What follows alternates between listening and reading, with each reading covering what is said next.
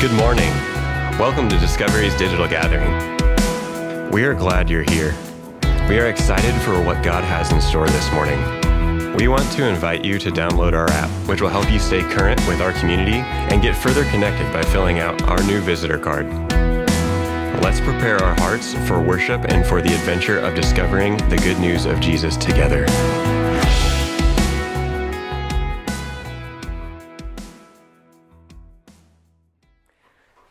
Hey everyone. So my name is Yuan. I'm one of the elders here at Discovery, also part of the teaching team, and I'm excited to be kind of sharing with you all from Acts 24 to 26 today. Um, so first off, talk about the show Suits. All right, I'm sure some of you guys have seen the show Suits. Uh, I'm a big fan of it. Well, I was when it first started. We're in like what season seven, eight, nine now. So really, Suits for me now is the optimal, interesting enough so I can put it on in the background and I won't fall asleep, but not so interesting that I can't also do something else and multitask, right? So that's what it is for me today. But when Suits first came out, it was kind of all the rage, right? And why? Because it's courtroom drama, right? And it's courtroom drama with all of the posturing, all of the amazing one line zingers, and all of the outside of courtroom, like uh, backstabbing and uh, illegal uh, undermining of each other, right? A ton of drama going on there. And the passage we're looking at today is actually the original courtroom drama. Right, so in Acts 24 through 26, what we're going to get today is kind of a series of um, three kind of courtroom scenes where Paul, who's been in prison, is going to present his case in front of uh, Felix, in front of Festus, and in front of uh, Marcus Agrippa. And you know, as we kind of dive into Acts this morning, what I want us to talk about today um, is, you know, we've been going through this kind of bigger picture towards the end of Acts about what it means to testify to the good news of God's grace, right? And the past couple of weeks, Pastor Antonio talked to us about about disruption and he talked to us about transition, right? And today I want to talk to us about adversity. Why adversity? Right? Well, in the story, we're going to see that Paul's going through a ton of adversity, but I also think that there's something really core about adversity to the message of the cross and to the message of the resurrection, right? That it is in adversity, I think sometimes that what we say and what we do to proclaim the good news of Jesus' resurrection actually speaks loudest and speaks most clearly. So, kind of with that, let's go ahead and dive in. And for those of you guys that have you know been around church for a while, you're probably familiar with the story. And so so often we come to this you know last section, Acts 24 through 26, and we're tempted to you know see it through like rose-colored lenses, right? We look at it and we go, "Oh man, check it out! Like Paul gets to you know share his testimony in front of kings and in front of governors, or check it out, like Paul gets escorted by a Roman you know uh, legion to to, to Rome, right? To, to, the, to the capital of the world. Like, how cool is that? But what I wanted to see today is the drama of what's going on, right? Pretend for a moment that you don't know how the story ends. Pretend for a moment that you're in Paul's shoes, right? That you know you want to go to Rome, which is the capital of the world at the time, but you don't know how you're going to get there. And you're stuck in prison because you've been falsely accused. And outside the prison walls are people who are scheming and finding ways to try and murder you, right? And that's kind of Paul's situation throughout these three chapters, right? Let's put ourselves in his shoes for a minute, in all the adversity, in all the unknown, in um, all the doubt that he might be thinking. And let's consider kind of his story.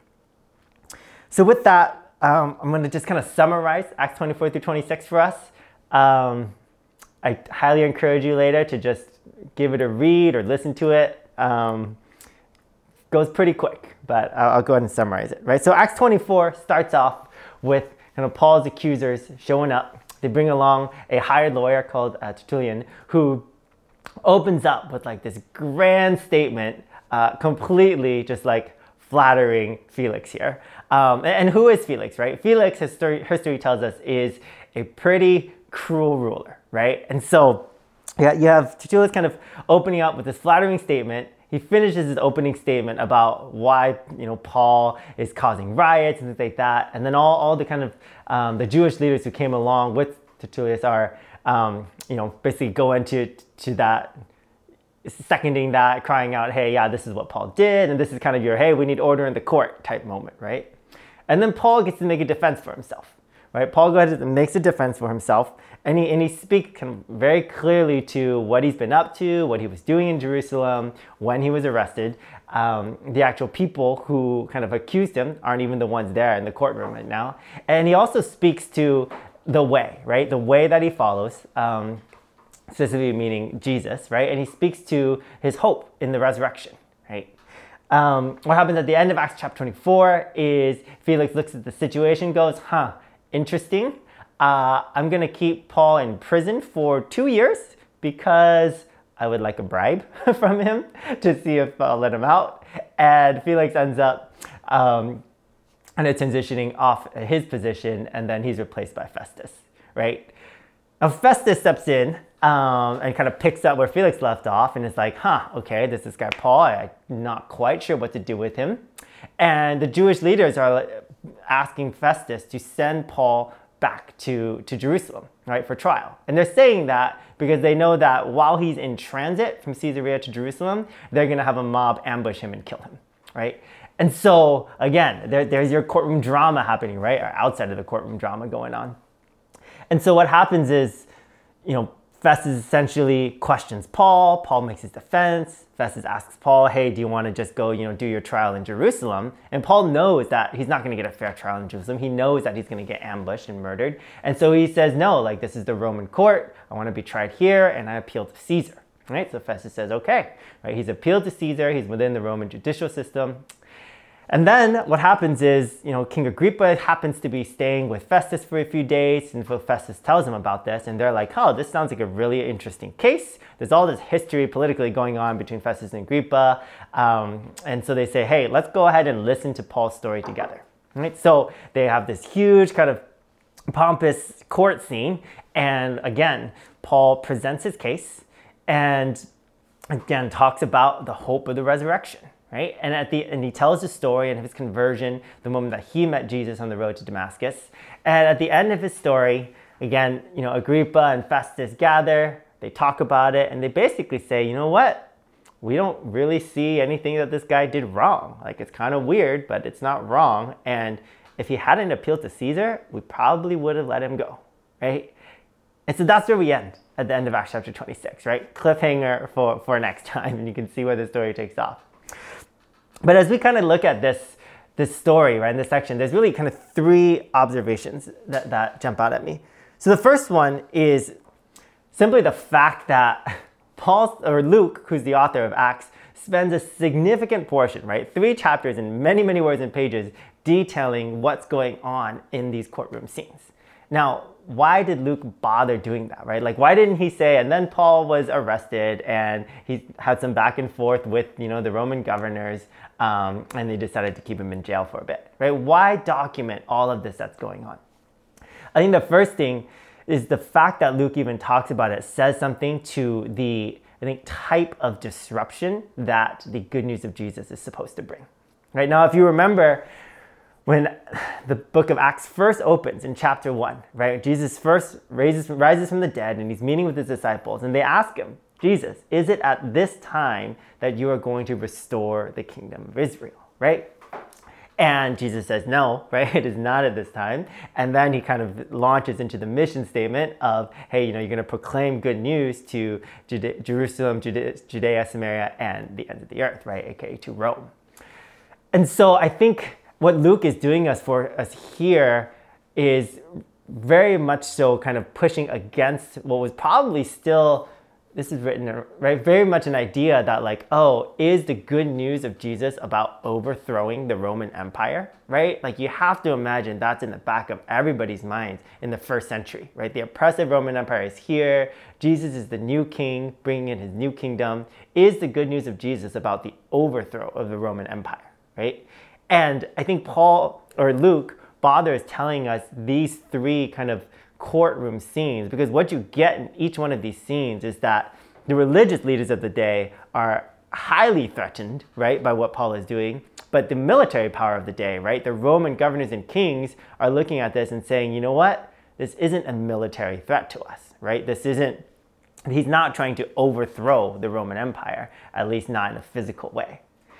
And, I think that's the first thing to realize about um, the good news of Jesus and is what it means, right? That it doesn't look like a physical overthrow. And it's actually something way deeper, right? It's about changing people. And I think when you change people, it actually changes systems, right? We know that eventually the Roman Empire in the course of history was transformed um, by the good news of the gospel, right? That even the concept of grace itself wasn't a virtue that was held back then, right? And today we look at it and we go, yeah, like unmerited favor and kindness is something that is of value and cherished, right? And so there's definitely an overthrow and a disruption happening here. But what type of disruption, right, is it? What type of disruption we're looking for? We're really talking about the transformation of people and of hearts that then expands into the transformation of societies and cultures that, yes, eventually does transform the world, but in a much deeper and longer lasting way than simply overthrowing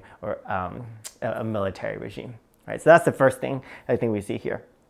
The second thing that I want to see here is resurrection, right? Every time that Paul is put on the stand to talk about why he is on trial, he speaks to the resurrection. And I think that's really interesting, right? Because for so many of us, like when we talk about the good news of Jesus, the first thing and the, and the primary thing we talk about is the forgiveness of sins, right, at the cross. Now, hear me out on this forgiveness of sins at the cross, super, super important, right? But I also want to elevate the resurrection, right? Because at the end of the day, this is the good news of Jesus is about resurrection. This is about Jesus breaking in um, into the scene right? And in each one of the passages, when he talks about his um, Jesus' resurrection, what Paul is talking about here is that Jesus is the first fruits of resurrection, right? So in kind of the Jewish scriptures, there was always this concept of a resurrection, right? A resurrection that would happen at the end of time for all peoples.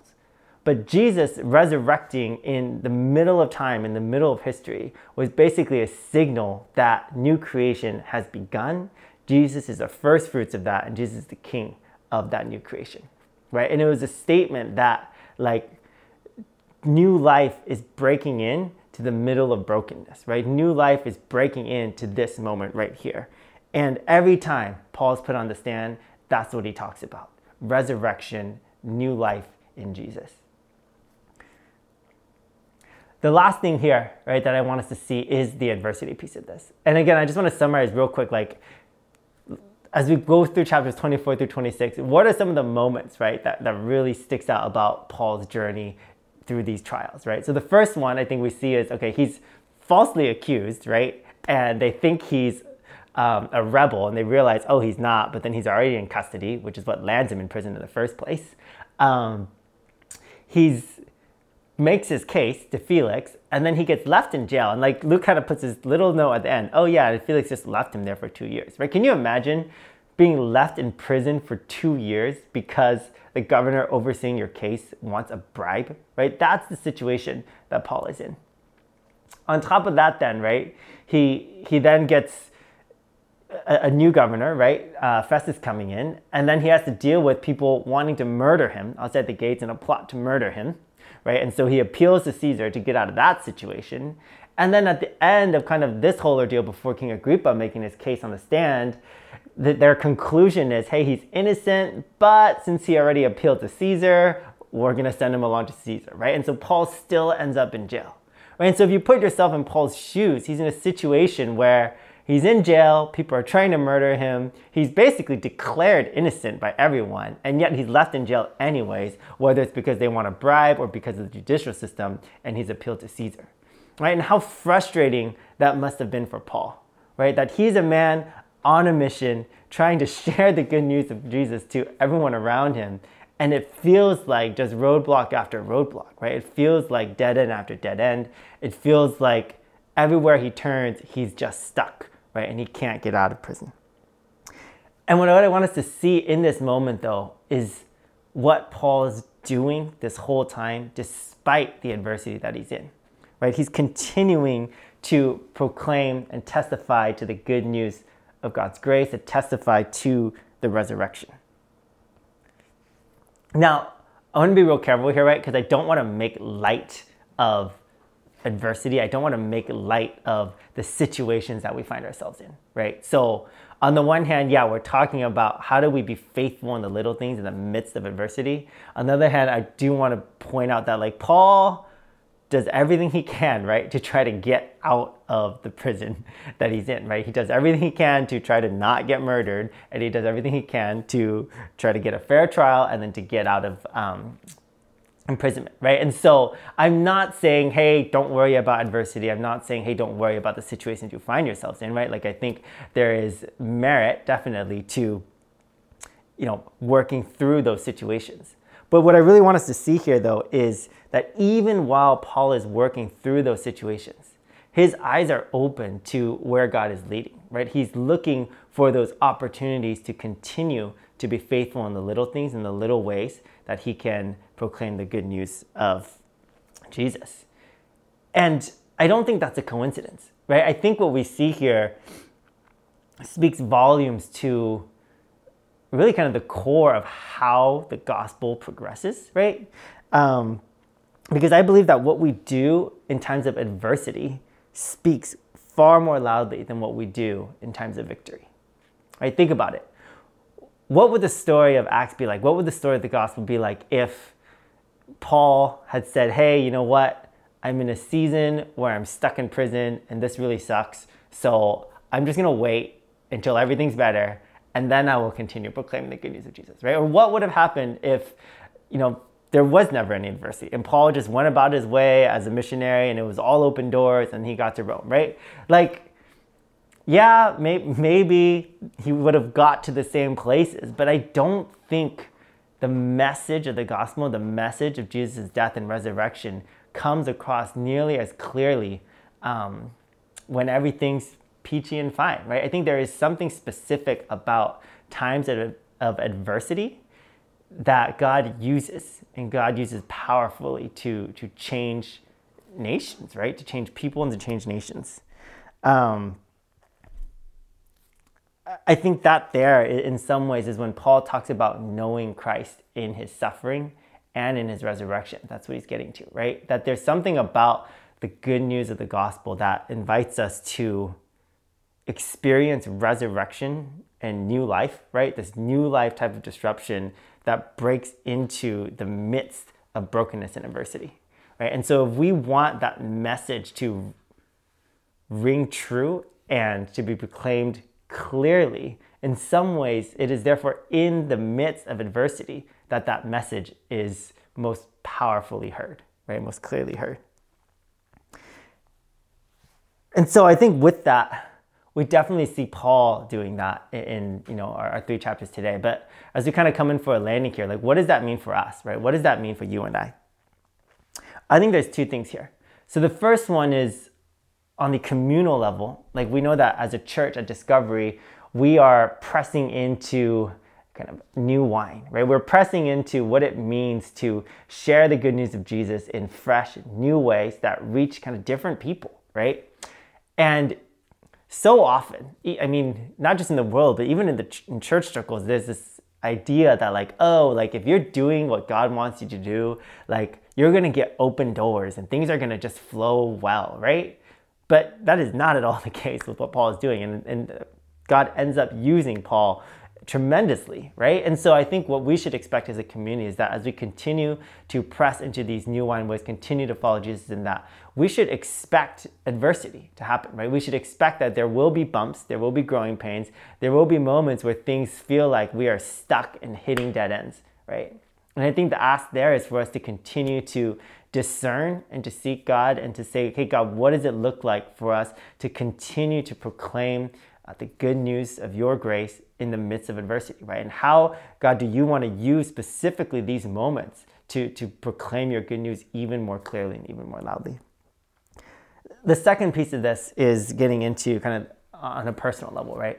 I think for all of us, we go through different seasons in life. Um, and, you know, that's there's going to be ups, there's going to be downs, there's going to be different seasons. But I believe that in every single season, right, whether it's a season of working really hard or a season of rest, right, a season of um, things are going great or a season of adversity, right, I believe that in every season there are opportunities, right, maybe tiny, little, small opportunities for us to continue to be faithful in how we follow Jesus and proclaim his good news, right? Proclaim those resurrection stories and look for those resurrection moments. And so if you're in a season right now of adversity, or maybe there's a part of your life um, that's in a season of adversity right now, and you've been saying, hey, I'm gonna just wait until that's all figured out, and then I'll jump in and then I'll engage. I wanna encourage you to to ask God, like, God, what are you doing in the midst of this moment? right? What are the little opportunities that you're asking me to be faithful in? Because who knows, right? Maybe it's in those little moments in the midst of adversity that God actually wants to use you to completely transform the course of human history, to completely transform someone else's life, right? And to really see uh, resurrection um, begin to take place, uh, breaking in right here, right now. So every week, you know, we get to celebrate communion together, and this is the time when we, you know, come and we eat the bread and we drink um, the wine or the grape juice, which represents Jesus' body and his blood, right? And it's at the communion table that we get to remember and we get to celebrate not just Jesus' death, but also his resurrection, right? That we proclaim his death until he comes. It's a forward looking component to it. And, you know, it says in the scriptures that it is the same power that brought Jesus back from the dead that is now at work in you and I. Um, and so as we think about adversity, uh, as we think about what God might be calling us to, to kind of continue to follow Him in the faithful little ways um, in the midst of adversity, think I'm excited to see kind of what God is going wants to do um, through those moments, just as He did with Jesus, right? And so, as we come to the table, um, you know, whenever you're ready, kind of take and eat the elements, and let's celebrate um, the resurrection of Jesus together.